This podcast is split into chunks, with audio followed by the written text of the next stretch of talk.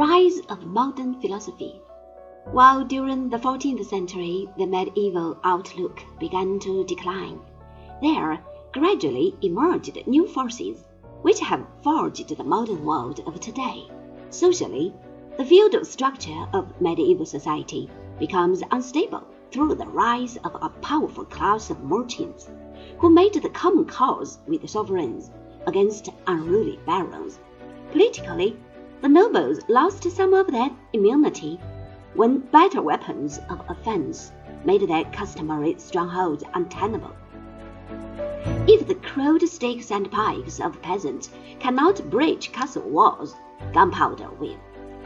Four great movements mark the period of transition which leads from the decline of the Middle Ages to the great forward surge of the 17th century. There is first the Italian Renaissance of the 15th and 16th centuries. Whereas Dante was still deep in medieval ways of thinking, he had provided in the vulgar tongue the instrument that made the written word accessible to the layman who had no Latin. With writers like Boccaccio and Petrarch, there is a return to secular ideals. A rebirth of interest in the secular culture of the ancients is found throughout the arts and sciences, and marks a break with the clerical traditions of the Middle Ages. Whereas the medieval scene was dominated by preoccupations concerning God, the Renaissance thinkers were more interested in man.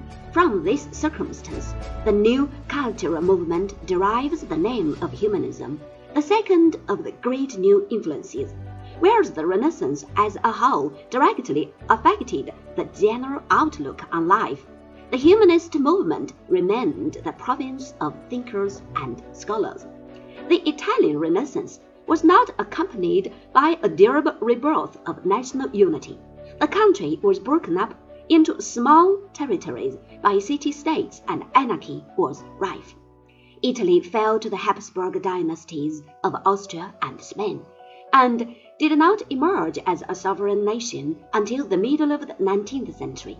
The Renaissance movement, however, exerted a strong influence and gradually moved north into Germany, France, and the Low Countries. The great humanists of these regions emerged roughly a century after their Italian precursors.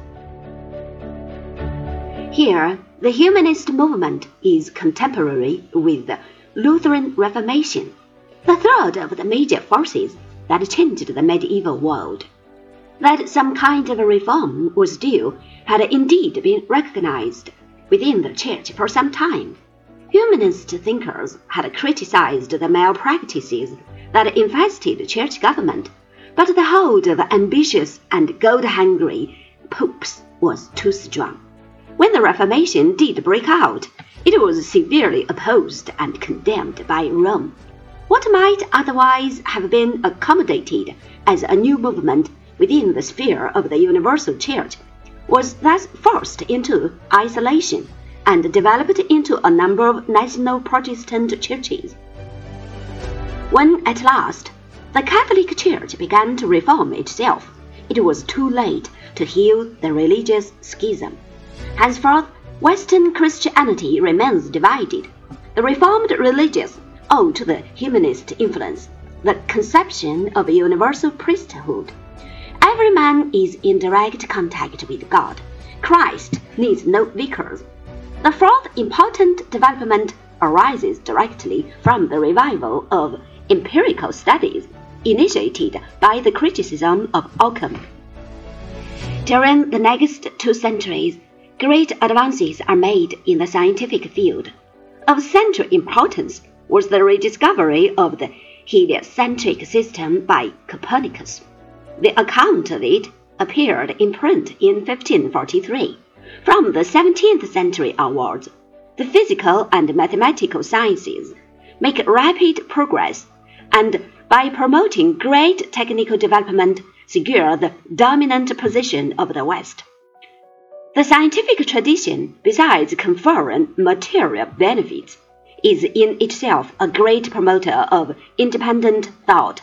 Wherever Western civilization spreads, its political ideals eventually follow in the wake of its material expansion.